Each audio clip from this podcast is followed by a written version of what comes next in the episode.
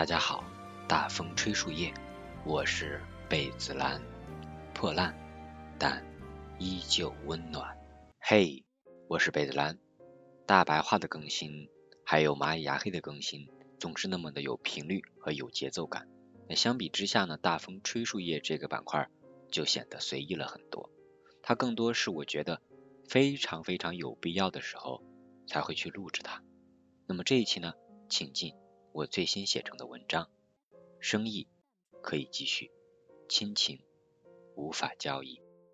我们总会在某个瞬间，或是过年烧纸上坟的时候，亦或者是在去陵墓的时候，或者呢是去看电视看到那些丧葬现场的时候，我们总会想到那些曾经在我们身边，而如今又离去的亲人们。是他们让我们的生活多了一块，多了一块难忘的回忆。今日分享文章：生意可以继续，亲情无法交易。每周五上新我的固定保留节目《蚂蚁压黑》，它的诞生总是充满了各种不确定。我能确定的就是，它一定会被完成，或早或晚。有人好像把这叫做“最后通牒效应”。二零二零是魔幻的一年，生死看淡，不服就干。上周的话题是关于殡葬文化，由黑人抬棺的梗而来。我讲了古代殡葬文化的特点和作用，以此跟现如今的做一对比。古代殡葬文化等级色彩鲜明，强调灵魂回归自然。形式分为水葬、树葬、天葬等，其联系血亲，强调伦理规范和维护封建统治秩序的作用。发展到如今，变化很明显，最显著的就是更多逝去的人不再被装进大盒子棺材，而被装进了小盒子。赵本山在小品《心病》里有这么一段台词儿：“人生在世屈指算。”一共三万六千天，家有房屋千万所，睡觉就需三尺宽。人好比盆中鲜花，生活就是一团乱麻。房子修得再好，那是个临时住所，这个小盒才是你永远的家。我问自己，对于死亡最有感触的是什么时候？有几次？自己回答，一共有三次。四爷去世的时候，我糊涂；爷爷去世的时候，我假哭；大奶奶去世的时候，我伙夫。第一次是跟我四爷有关。四爷在世的时候，我最期待坐在爸爸的摩托车上去看四爷。四爷那会儿住在窑洞，进门右手第二间就是四爷的屋子。每次去，婶子都会拿好吃的给我。她炒的肉特别好吃，我每次都想打包带走，让我妈学一学。四爷戴着眼镜，眼镜后面的绳子绷在后脑勺，怎么甩都不会掉。四爷去世的时候，我上小学四年级，我妈说我得请假去参加葬礼。我开始有点担心，课文还没背完，作业每天也有，好学生不应该请假吧？但转念我就开心了，可以不上学，跟着大人一起去溜达，这可是别的小朋友求之不得的大好事呢。我去参加的是葬礼，心里却满是欢喜，说出口好像有点忤逆，可真是我的心里。第一次全程参与葬礼的仪式，穿孝衣，拄孝棍儿，举着金童玉女。配合着农村管弦精英们的吹拉弹唱和长长的送葬队伍，一切我都那么好奇。参加完还有些得意，真是糊涂。第二次是血缘关系最亲的爷爷，爷爷去世的时候，我最真切的体会到了死亡。家里大人在门前门后，小小的我跟在后头。战战兢兢的等我爸给我派活儿，亲戚们前来吊唁，灵堂前哭成一片。我是孙儿，也跪在一边。大人哭泣，我分不清真假，觉得都是真伤心。作为孙子一辈儿，我在灵堂前跪下守灵。大人们哭成一片，我有些尴尬，想着不能在此刻不合群，我就学着哭泣，一开口就露了怯，发出难以名状的呜咽，或者叫哼唧。旁边的大伯看了我一眼，他有些惊讶。估计没听过这么假的哭声吧？被他发现了，我也就闭嘴了。地缝是我最想钻进去的地方，只想做个哑巴，什么声音都不发。大抵是因为家里种苹果，想到爷爷，就想起他曾经最喜欢吃的熟透的秦冠大苹果。桌上那把绿色的水果刀。是他的专属，他每次都把苹果皮削得干干净净，一次削完几乎不断。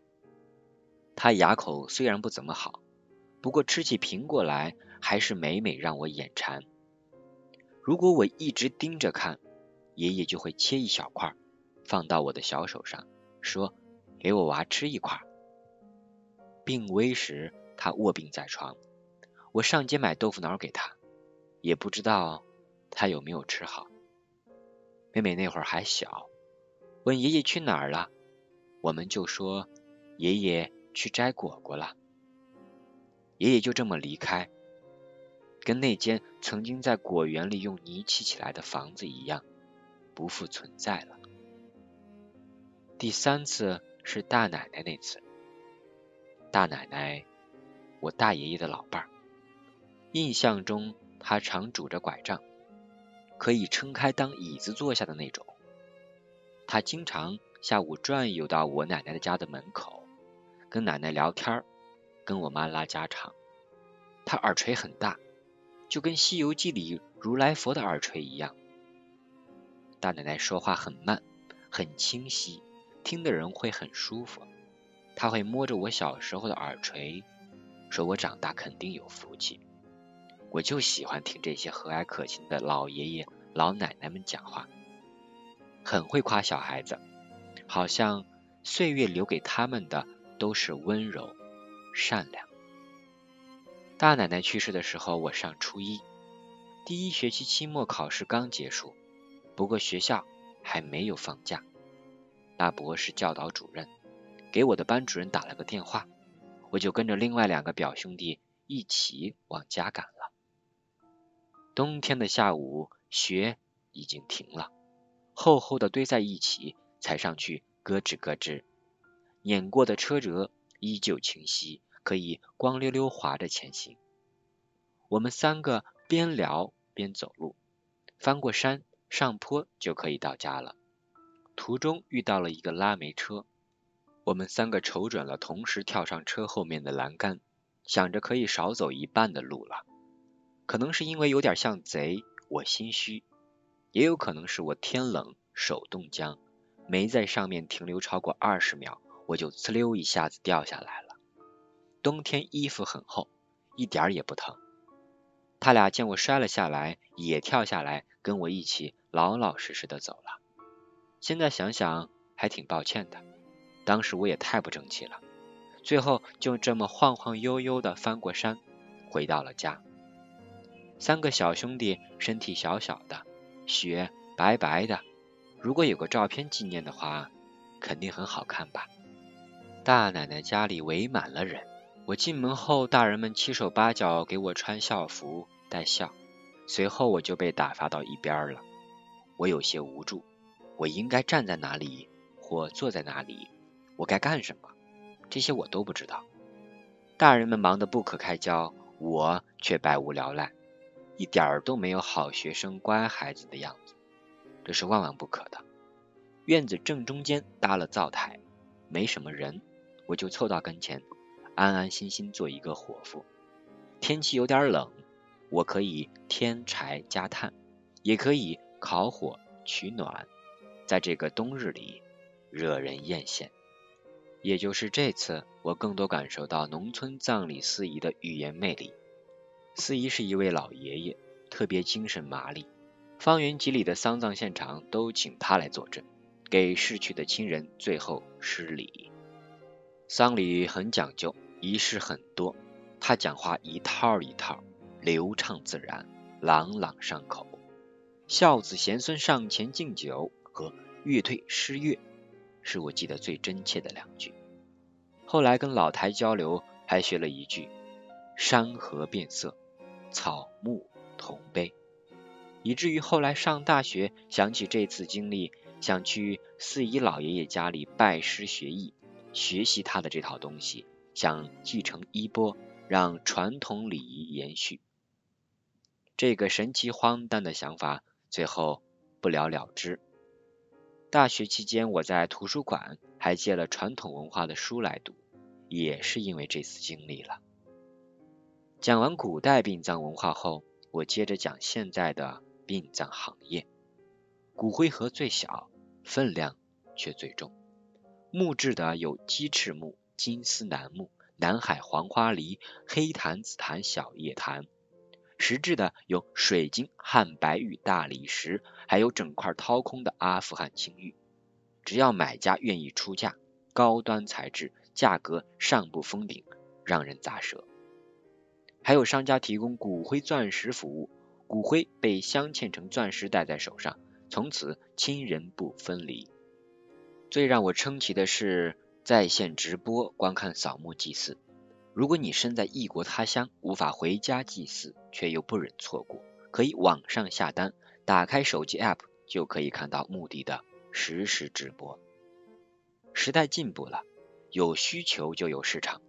有一家公司打出的招牌是让两个世界的人都满意，我看到后拍手叫绝，这文案满分。吹牛是肯定的了，殡葬行业服务对象。明明就只有一个目标客户，在世的亲人。至于另一个世界的人，他们估计看不懂，以为大家是在搞行为艺术。中国俗话讲：“树欲静而风不止，子欲养而亲不在。”死后的风光大葬抵不过生前的一杯热水，厚养薄葬才是对亲人最妥帖的尊敬。不论五 G 物联，亦或是六 G 生态，生意可以继续，亲情不能交易。山高水长，但愿你我长相忆，不被遗忘，就不会真正离去。